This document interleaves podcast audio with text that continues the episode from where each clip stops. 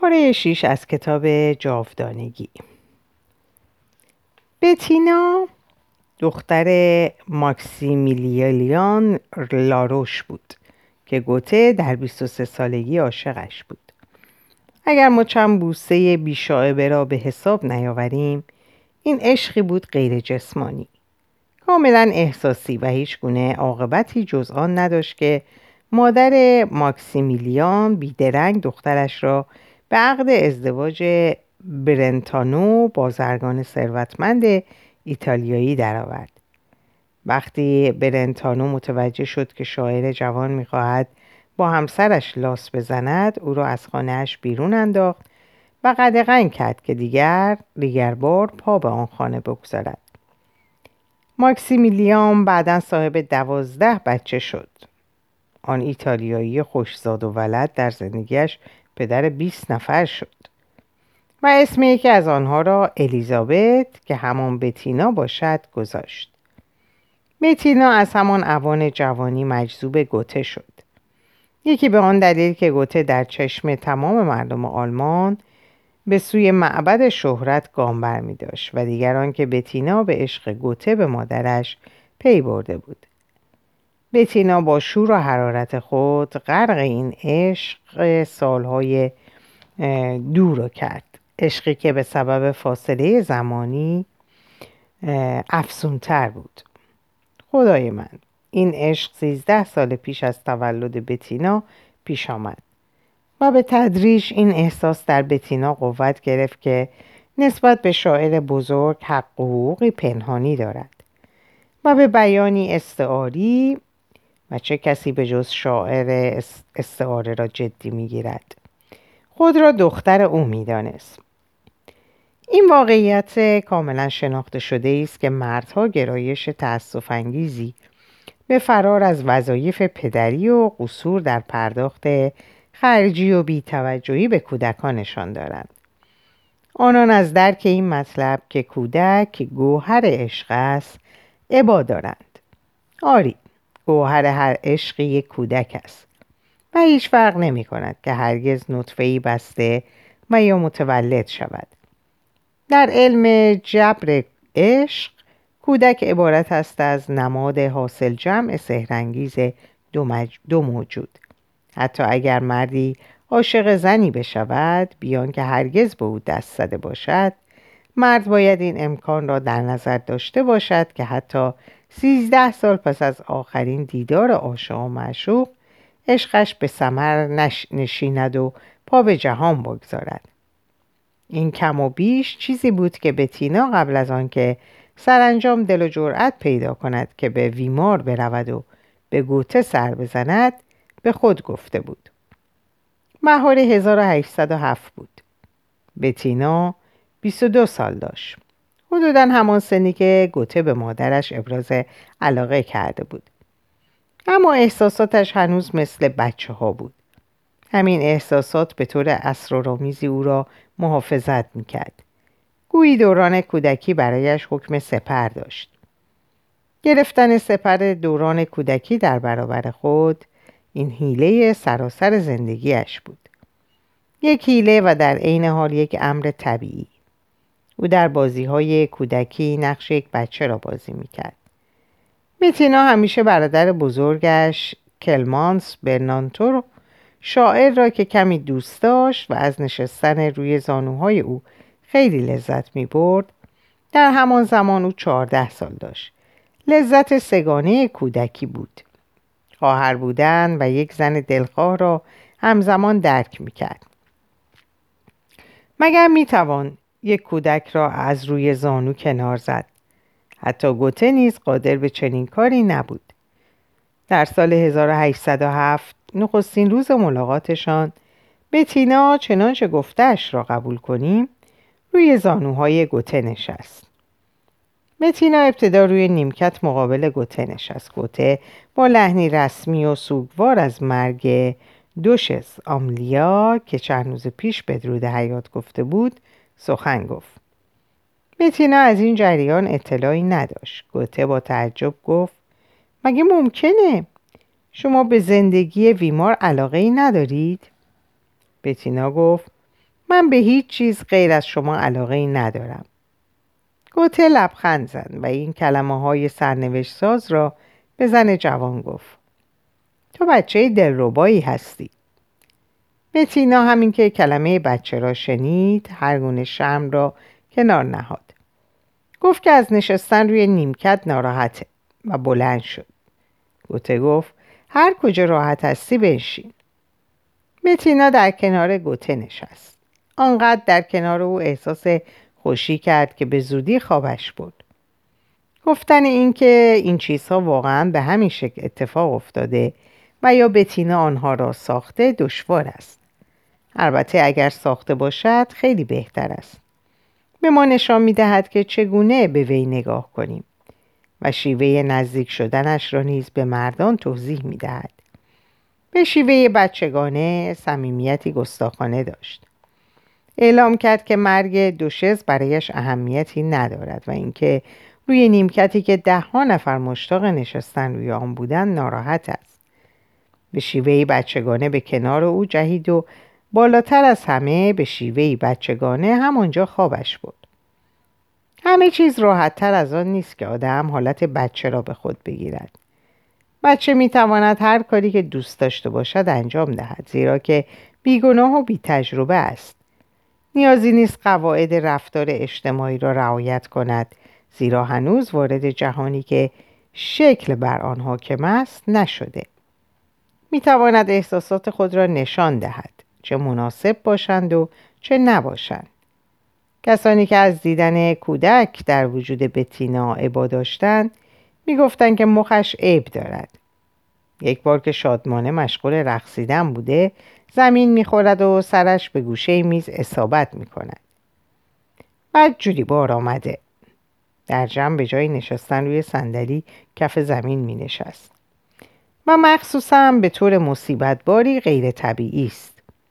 از جانب دیگر کسانی که مایل بودن او را همیشه کودک ببینند رفتار فلبداهه طبیعیش آنان را افسون می‌کرد. گوته تحت تاثیر کودک قرار گرفت. بتینا او را به یاد جوانی خودش انداخت و یک انگشتر زیبا به رسم هدیه به بتینا داد. آن روز غروب گوته منحصرا در دفتر خاطراتش نوشت دوشیزه برنات برنتانو. این دو عاشق و مشوق مشهور گوته و بتینا چند بار یکدیگر را دیدند. بتینا بار دیگر در اواخر آن سال پاییز 1807 به دیدارش آمد و ده روز در ویمار ماند. بعد دیگر گوته را ندید تا سه سال بعد. بتینا برای سه روز به چشمه آب معدنی بوهم در تپلیتس رفت و نمی‌دانست که گوته نیست برای معالجه با آن آب, آب شفابخش به آنجا آمده. و یک سال بعد آن دیدار, سر، دیدار سرنوشت ساز. دو هفته ای در ویمار پیش آمد که در پایان آن کریستیان عینک بتینا را به زمین انداخت. و آن دو واقعا چند بار تنها و روبروی هم بودند. سه بار یا چهار بار. بیشتر بعید است هرچی یکدیگر را کمتر می‌دیدند بیشتر برای هم می نوشتند و یا دقیقتر بگوییم بتینا بیشتر برای او می نوشت. بتینا برایش دو نامه بلند بالا نوشت که در آنها او را تو خطاب می کرد و غیر از عشق درباره مطلب دیگری حرف نمی‌زد. به هر حال غیر از این سیلاب کلمه ها چیز دیگری واقعا اتفاق نیفتاد و ما می توانیم از خود بپرسیم که چرا داستان عشق آن دو این همه مشهور شده است. پاسخ این است. شهرتش به این سبب است که از همان آغاز غیر از عشق به هیچ چیز دیگری پرداخته نشده. گوته به زودی این را احساس کرد. او زمانی به اولین اشاره نگران کننده پی برد که بتینا اظهار داشت که مدتها قبل از اولین دیدارش از ویمار با مادر سالخورده گوته که او نیز در فرانکفورت زندگی می‌کرد دوست نزدیک شده. متینا سالهای بسیاری درباره پسرش از وی می‌کرد و پیرزن خوشنود دلخوش تمام روز را به نقل دهها خاطره میگذراند. بتینا فکر می‌کرد که دوستی با مادرش هم در خانه گوته و هم قلب او را به رویش باز می‌کند. هم در خانه گوته و هم قلب او را به رویش باز می‌کند. این حساب کاملا درست در نیامد. عشق ستایش آمیز مادر تا اندازه برای گوته مزهک بود. او هرگز به صرافت این نیفتاد که از ویمار به دیدار مادرش برود. و در پیوند یک دختر افرادکار و یک مادر ساده دل بوی خطر به مشام می رسید. من خیال می کنم وقتی بتینا داستانهایی را که از پیرزن شنیده بود برای گوته تکرار می کرد احساسات مختلطی به او دست می‌داد. البته در آغاز از اینکه زن جوانی به او ابراز علاقه می‌کرد برایش خوشایند بود داستانهای بتینا خاطرات خفته ای را در وجودش بیدار می‌کرد که از آنها خوشش میآمد اما طولی نکشید که در میان آنها به داستانهایی برخورد که احتمالا اتفاق نیفتاده بودند. یا او را آنقدر مسخره نشان می‌دادند که نمیباید اتفاق افتاده باشند. وانگهی دوران کودکی و جوانیش که از زبان بتینا بازگو می‌شد رنگ و معنایی پیدا می‌کرد که باعث ناراحتیش می‌شد. نه به این خاطر که بتینا خواسته باشد خاطرات دوران کودکی را علیه او به کار گیرد. بلکه بیشتر به این جهت که شخص هر شخصی نه فقط گوته. خوش ندارد زندگیش با تفسیری متفاوت از تفسیر خودش بازگو شود. گوته به این ترتیب خود را در معرض تهدید یافت. دختر که با روشنفکران جوان جنبش رمانتیک که گوته کمترین همفکری با آنها نداشت همراه بود. به طور خطرناکی جاه طلب به نظر می رسید و همراه با اعتماد به نفسی که به پررویی پهلو می‌زد انگار برایش مسلم بود که نویسنده خواهد شد. یک روز هم به راستی این را گفت. می‌خواست کتابی بر اساس خاطرات مادر گوته بنویسد. کتابی درباره او درباره گوته. گوته بلا فاصله پی برد که در پس ابراز عشق حجوم تهدیدآمیز قلم پنهان شده است و این باعث شد که گوته حواسش را جمع کند. اما چون همیشه در برابر بتینا حالت آماده باش به خود می گرفت نهایت کوشش خیش را کرد که ناپسند نشود. بتینا خطرناکتر از آن بود که او را دشمن خود کند. ترجیح می‌داد که او را تحت نظارت دائم و دوستانه قرار دهد اما در این حال می‌دانست که حتی در مهربانی نباید راه افراط بپیماید زیرا کوچکترین حرکتی که بتینا بتواند آن را به مسابه توجه عاشقانه تفسیر کند و بتینا آماده بود که هر عدسه او را هم به منظره اعلام عشق تعبیر نماید. او را از آنچه بود گستاختر می‌کرد. یک بار بتینا برایش نوشت نامه های مرا نسوزان آنها را پاره نکن. ممکن است این کار آزارت دهد. زیرا عشقی را که من در آنها بیان کرده ام محکم به راستی و به طور زنده به تو گره خورده است. اما آنها را به کسی نشان نده. آنها را در جایی پنهان نگه دار مثل یک زیبایی سری. ابتدا از اعتماد به نفس بتینا که نامههایش را به مسابه زیبایی پنداشته بود لبخندی تاییدآمیز بر لب آورد. ولی بعد جمله اما آنها را به کسی نشان نده او را متحیر ساخت. چرا چنین چیزی را به او گفته بود؟ مگر او کمترین تمایلی داشت که آنها را به کسی نشان دهد؟ بتینا با آن عبارت آمرانه نشان آبرانه نشان نده آرزوی پنهانیش را به نشان دادن و به نشان دادن برملا کرده بود. گوته تردید نداشت که نامه هایی که گاه برای بتینا نوشته سرانجام خوانندگان دیگری نیز پیدا می کند و می‌دانست که در موقعیت شخص محکومی است که دادگاه به وی اختار می کند. هرچه از این پس بگویی علیه خودت به کار خواهد رفت. به همین خاطر بران شد تا راه میانه بین مهربانی و کف نفس بیابد. پاسخهایش به نامه های پرشور بتینا هم دوستانه بود و هم خوددارانه. و مدتهای طولانی در برابر خطاب خودمانی تو زمیر رسمی شما را به کار می برد. هنگامی که همدیگر را در یک شهرک دیدن گوته چون یک پدر مهربان رفتار کرد و او را به خانهاش دعوت نمود. اما می‌خواست که همیشه در حضور کسان دیگری باشد. پس موضوع بین آن دو از چه قرار بود؟ در سال 1809 بتینا برای گوته نوشت تمایل شدیدی دارم که شما را برای همیشه دوست بدارم. این جمله به ظاهر پیش پا افتاده را به دقت بخوانید. از کلمه عشق مهمتر کلمه های همیشه و تمایل است. من دیگر شما را در انتظار نمی‌گذارم. آنچه بین آن دو جریان داشت عشق نبود جاودانگی بود. در سال 1810 در طول آن سه روز هرگاه آن دو تصادفاً در تپلیتس در کنار یکدیگر قرار می گرفتند بتینا نزد وی اقرار می کرد که به زودی با آخیم فون آرنیم شاعر ازدواج خواهد کرد. احتمالا بتینا این خبر را تا حدودی با دست پاچگی بیان کرد. زیرا نمی‌دانست آیا گوته این ازدواج را به منزله خیانت به عشق تلقی می کند که با آن همه شور و جذبه ابراز می شد یا نه. او دیگر درباره مردان تا آن حد نمی‌دانست تا شادی آرامی را که این خبر برای گوته به همراه می آورد حدس بزند. گوته بلافاصله پس از رفتن بتینا نامه به کریستیان در ویمار با این خبر مسرت بخش نوشت. با آرنیم کاملا مطمئنه.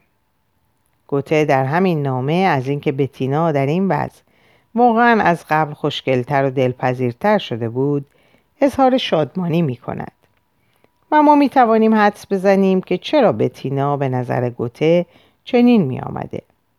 گوته مطمئن بود که از این پس وجود شوهر سپری خواهد بود که او را از فرار فرار رفتن از اعتدال کتاب حال او را از تحسین فریبندگی های بتینا بدون دقدقه و از روی خوشخلقی باز می داشت محافظت خواهد کرد.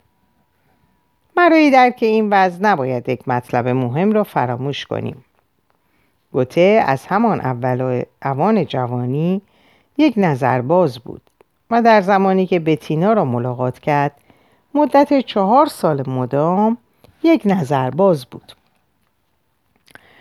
در زمانی که در طول این مدت واکنش ها و تمایلات اقواگرانه ای در وجودش شکل می گرفت که با کوچکترین انگیزه غریزی فعال می شد. تا آن زمان با دشواری بسیار توانسته بود این حالتها را کنترل کند اما وقتی دریافت که با آرنیم کاملا مطمئن است. با آسودگی خیال به خود گفت که دیگر احتیاط لازم نیست. متینا همان روز عصر با همان حالت کودکانه بار دیگر به اتاق گوته رفت. متینا با حالتی شاد و شنگول یکی دو حکایت نقل کرد و در حالی که گوته همچنان در صندلیاش نشسته بود کف اتاق روبروی گوته نشست. گوته که با آرنیم کاملا مطمئن است حال خوشی داشت به طرف بتینا خم شد. و آهسته همونطور که ما صورت بچه ها رو نوازش می‌کنیم نوازشش کرد. در آن لحظه کودک ساکت شد و چشمان سرشار از تمنا و اسرارش را اصرارش را به جانب او چرخاند. گوته دستایش را گرفت و او را از کف اتاق بلند کرد. این صحنه را فراموش نکنید. گوته نشسته بود. بتینا در برابرش ایستاده بود و خورشید غروب کرد. بتینا به چشمان او خیره شده بود و گوته به چشمان او خیره شده بود. مکانیسم اقواگری به کار افتاد و گوته در برابر آن مقاومت نکرد. گوته با صدایی که تا حدودی از صدای عادی آهسته تر بود و همچنان که به چشمانش خیره شده بود از او چیزی خواست. متینا چیزی نگفت و کاری هم نکرد. گوته از روی صندلی برخاست. بتینا همچنان به چشمان گوته خیره شده بود و سرخی شفق با آن سرخی که از پوستش گذشت و تا ته دلش نفوذ کرد درآمیخت. گوته از او پرسید تا به حال کسی به سینت دست زده؟ بتینا پاسخ داد. نه وقتی به من دست می‌زنی خیلی عجیبه. و در تمام اون مدت بتینا همچنان به چشمان گوته خیره شده بود. گوته نیز به چشمان او خیره شده بود. و در ضمن مدتی مدید و با ولع در عمق آنها شرم دختری را که نگاه می‌کرد که قبلا دست هیچ کس به سینهش نخورده بود. این تقریبا صحنه است که بتینا خودش چگونگی آن را نقل کرده و احتمالا دنباله نداشت و در دل سرگذشت آن دو نه چون امری شهوی که بیشتر بیانی قلوف آمیز همچون گوهر دردانه تحریک جنسی بر جای ماند. پس از جدایی اثر آن لحظه سهرنگیز تا مدتها در وجودشان باقی ماند. در نامه هایی که پس از این ملاقات نوشته شد گوته او را عزیزترین خوانده است. با همه اینها این باعث نشد که مطلب اصلی را فراموش کند و درست در نامه بعدی به بتینا اطلاع داد که می‌خواهد خاطراتش را بنویسد. شعر و حقیقت و به کمک او محتاج است. مادر خودش دیگر جز زنده ها نبود و هیچ کس دیگر قادر نبود جوانیش را خلاصه کند.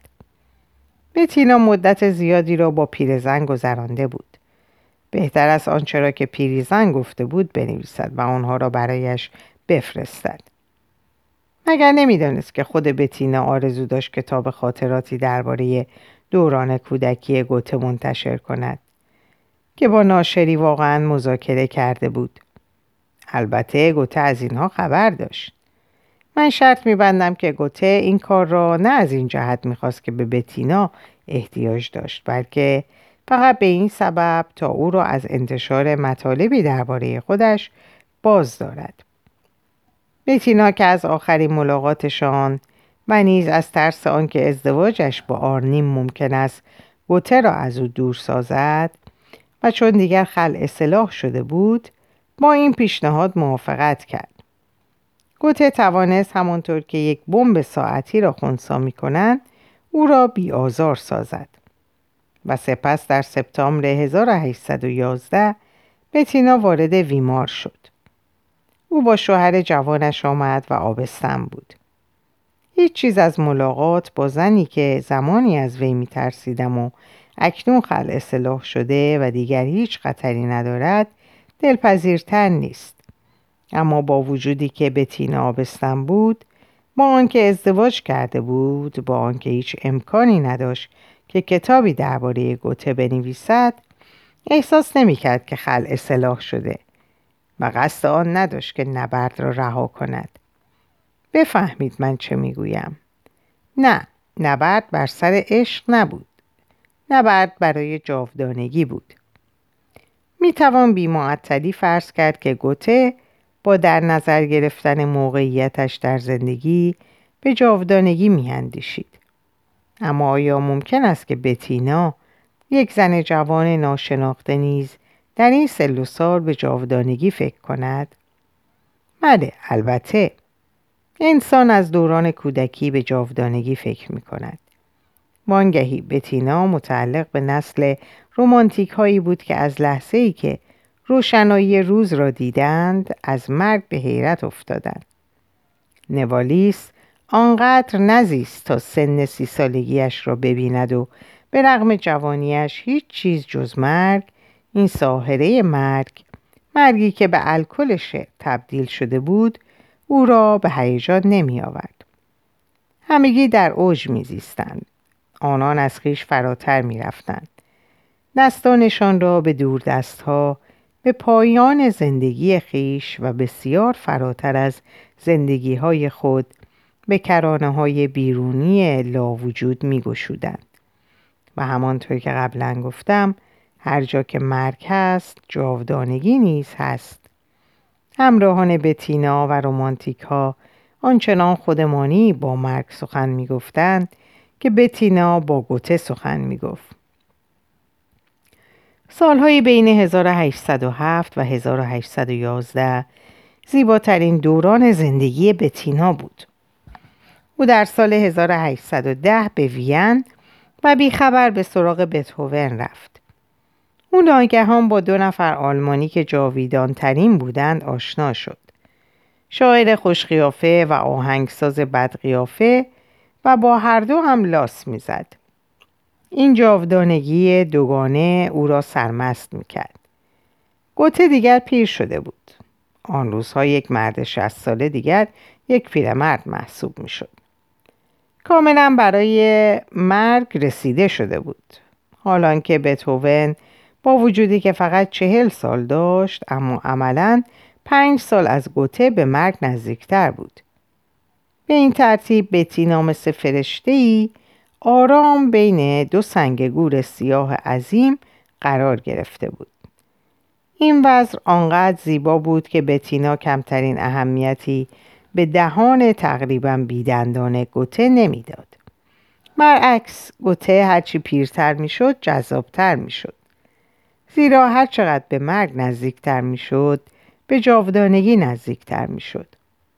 فقط یک گوته مرده می توانست دست او را محکم در دست بگیرد و وی را به سوی معبد شهرت پیش ببرد.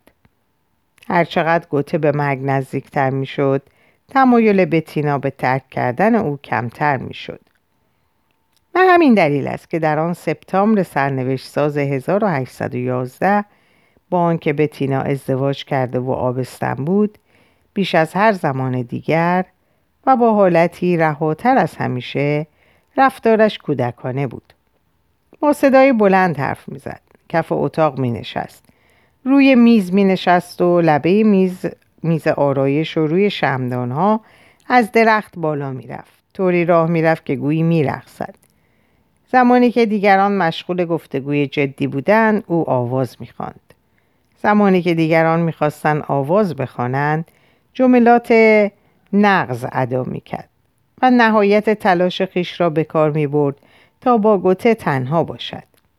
اما در خلال آن دو هفته فقط یک بار توانست موفق به این کار شود.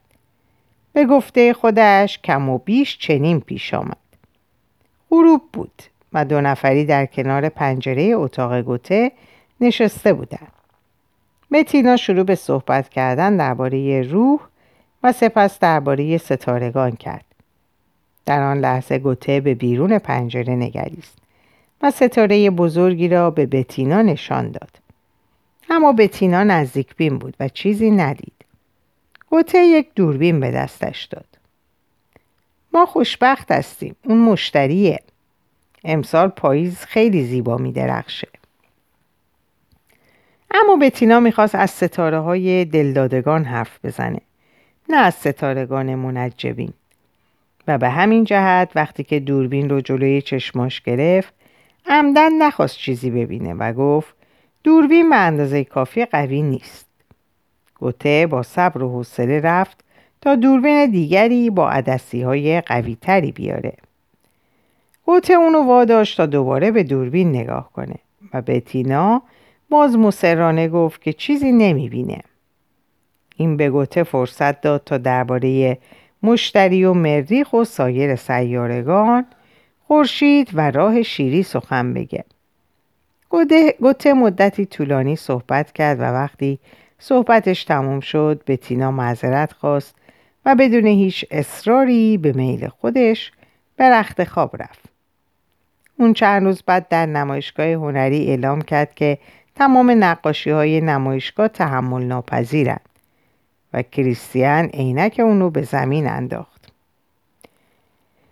برای بتینا روز شکستن عینک در 13 سپتامبر یک شکست بزرگ بود. بتینا در آغاز واکنش خزفمانه نشان داد.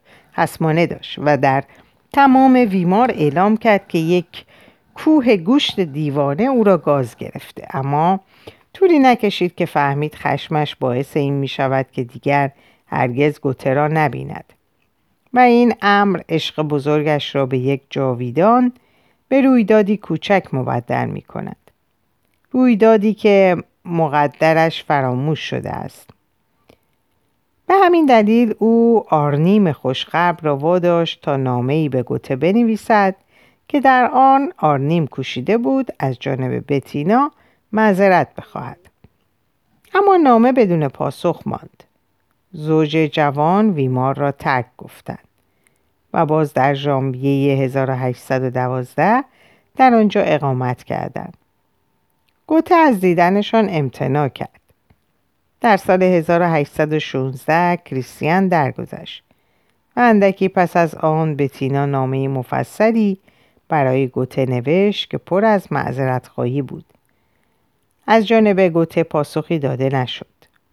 در سال 1821 به بیان دیگر ده سال پس از آخرین دیدارشان بتینا دوباره به میوار ویمار رفت و حضور خود را به گوته که آن شب مهمان داشت و نمی توانست چنان که باید و شاید از ورود بتینا به منزلش ممانعت به عمل آورد اعلام کرد. با همه اینها گوته حتی یک کلمه با او حرف نزد. در دسامبر همان سال باز بتینا برایش نامه نوشت. ولی جوابی دریافت نکرد. در سال 1823 شورای شهر فرانکفورت تصمیم گرفت مجسمه یاد بودی به افتخار گوته درست کند و مجسمه سازی به نام روش معمور این کار شد.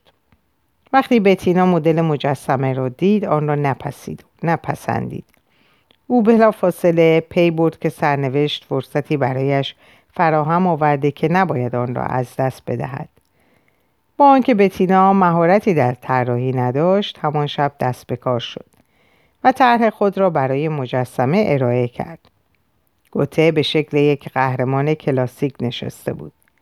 چنگی در دست داشت و دختری که تجسم روان بود بین زانوهایش ایستاده بود. موهای گوته شبیه شعله بود. بتینا طرح را برای گوته فرستاد و حادثه کاملا عجیبی اتفاق افتاد. قطر اشکی به چشم گوته نشست و به این ترتیب پس از سیزده سال در ژوئیه 1824 بود. گوته 75 سال و بتینا 39 سال. گوته او را به خانهاش پذیرفت و با آنکه خیلی خشک و رسمی بود با این حال خاطر نشان ساخت که همه چیز را بخشیده و دوره سکوت اهانتبار را پشت سر گذاشته. در اینجا به پایان این پاره می‌رسم. اوقات خوب و خوشی براتون آرزو می‌کنم و آرزوی سلامتی براتون دارم. خدا نگهدارتون باشه.